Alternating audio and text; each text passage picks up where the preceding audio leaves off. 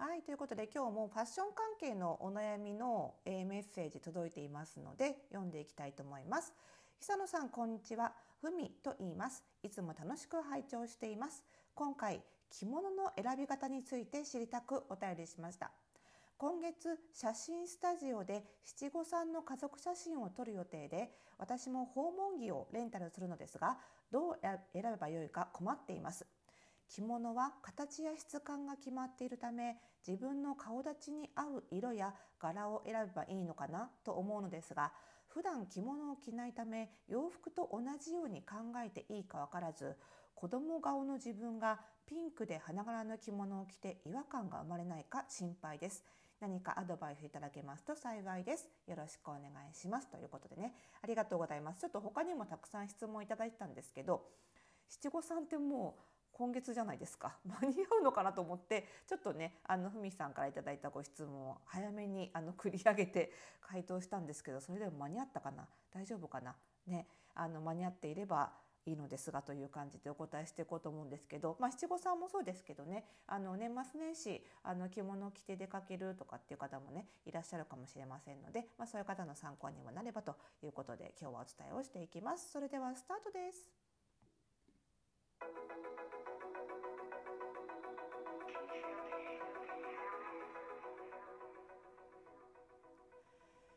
いということで始まりましたおしゃれの呪いを解くラジオ、えー、本日で728回目の配信でございます。この番組ではあなたに巻きつくファッションへの思い込みイコールおしゃれの呪いをバザバザと解いていきます。服装心理学をベースにおしゃれをもっと楽しみ自分を変えるコツをお届けしています。お相手はパーソナルスタイリストで公認心理師の久野里沙です。本日もよろしくお願いいたします。さあ早速なんですけれども、まあ、着物も洋服も同じ衣服なのでそんなに大きくその似合うものを選ぶメソッドっていうのは変わりはないんですけれども、まあ、変わるとするならばそのどういう要素の影響が大きくなるかっていうところなんですよね。でふみさんおっしゃる通り着物と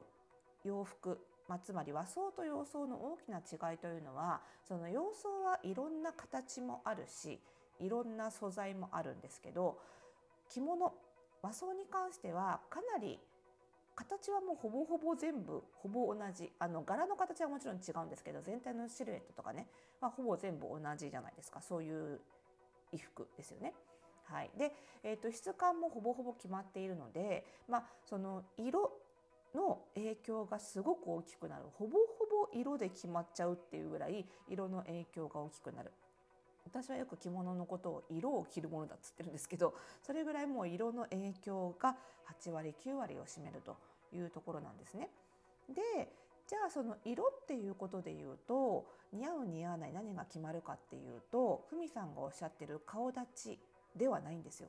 じゃなくってパーソナルカラーといって、えー、自分の色素と相性がいいかどうかなので自分の色素とお顔立ちっていうのはほら顔のパーツの形とか配置とかで決まるものじゃないですか。そこに色情報って基本的には関係ないんですよね。なので顔立ち子供顔かどうかっていうのは色で決まるわけじゃなくて、えー、顔のパーツの大きさ小ささとか配置で決まっていくわけなので、えそこと似合う色っていうのは関係ないわけです実際にはね。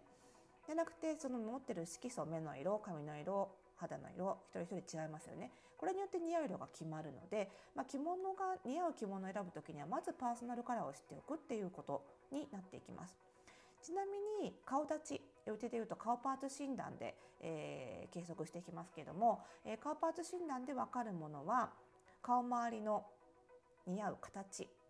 あとはプラス質感です。特に顔周りにのアイテムの質感ですね。で体型で分かることもあって体型診断で分かることは、えー、似合うシルエットと洋服の重みとか軽さとか、まあ、その辺りがメインの質感です。で今回の場合には特に体型なんかは着物のシルエットはもう全部筒状というかねまっすぐなので体型関係なくそれを着なきゃいけないわけなので、まあ、体型も。そして顔立ちに関しても、えー、形も質感もほぼほぼ着物は全部一緒なのであんまり関係ないと。なんで、ま、パーソナルカラーが大事なんですよってことなんですね。でふみさんが心配なさってるのはその子供顔の自分がピンクで花柄の着物を着て違和感が出ないかこれはおそらくその七五三ということはお子さんのこう保護者として行くのに自分が子供顔でピンク着ちゃったらちょっと若々しくなりすぎちゃうからっていうことなのかな？それを心配してるってことなのかな？と思ったんですけど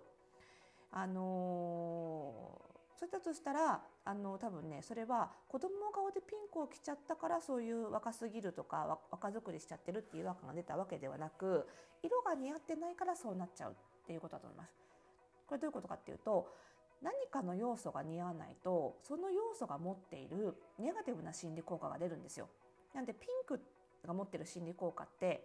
なんだろうな、えーと、愛情深いとか女性らしいみたいなポジティブな心理効果もあるんですけど当然子供っぽいとかそういう心理効果もあってこのどっちが来た時に出るかっていうと自分と調和してるかしてないかなんですよね。自分の外見と調和しているとポジティブな方の心理効果が出るんですけど調和しないとネガティブな方の心理効果が出ちゃうんですよね。だからもしそのピンクを着て若すぎる感じとかなんかネガティブな印象になるようであればそれはお顔出しのせいじゃなくって多分ふみさんが持ってる色素と合わないせいだと思います。だからまずは、えー、似合う色を知ってそれである程度着物の選択肢を絞る絞り込むっていうことが大事かなと思います。でただここからさらにもう一つ大事なことがあって最終的に決めるにはパーソナルカラーもあくまで絞り込めるだけなので最終的にそこから1着に決めていくにはそこに自分がどう見せたいかっていうなりたい姿っていうのも掛け合わせていかないといけないんですね。特に今回のように家族写真とか何ていうのかな自分の一存だけでは決められない衣服ってあるじゃないですか別に自分一人で好きなとこ出かけるんだったら自分が気に入った服を着ればいいので自分が自分に似合うっていうのは一番優先したかったらそれでいいんですけど、まあ、今回のようにその家族写真とかだったりすると母親としてこう見せたいな、まあ、自分がある種主役ではないわけなので母親としてこう見せたいなとかね子供にとってこうありたいなみたいなことがある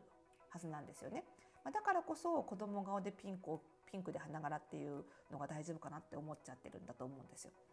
だからその似合う色の着物の中から自分が出したいイメージが出るものを選んでいく。まあ、ここまでやるのがパーソナルスタイリングだったりイメージコンサルタントなのであのご自身で決める時にもそういう順番で決めると失敗が少ないかなとまずは似合うもので絞り込んでその中から、えー、自分が今回見せたい印象になれるものを選んでいく。でたまに似合う色だけでは見せた似合うは似合うんだけど見せたい印象にまでは届かないってケースもあるのでその場合にはちょっと似合いづらいんだけどっていう色も組み合わせて使っていくみたいなテクニックをすることもあります。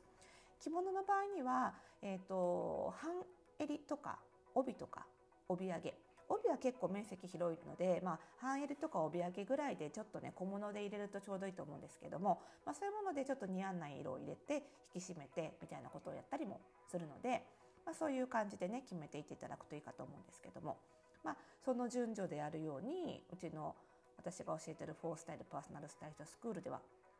教えているのでふみさんも同じようにやってもらえればプロのスタイリストがやってるようにできるかなと思います。結構さなんか最近やっぱりその服選びでその似合うものを着ればいいみたいなねあの結構風潮が強いのであのそこで止まっちゃう？似合うものを選べばそれでいいんだよ止まっちゃうケースがあるんですけど実際にはその先ですよね。今言ったどう見せたいかっていうのを掛け合わせないとその自分にとっての一番最適解っていうのが出てこないのでそこが大事なのでそこもちょっと考えてもらいたいなと。で例えばですよ。例えばその大人っぽい感じにやっぱり見せたいと。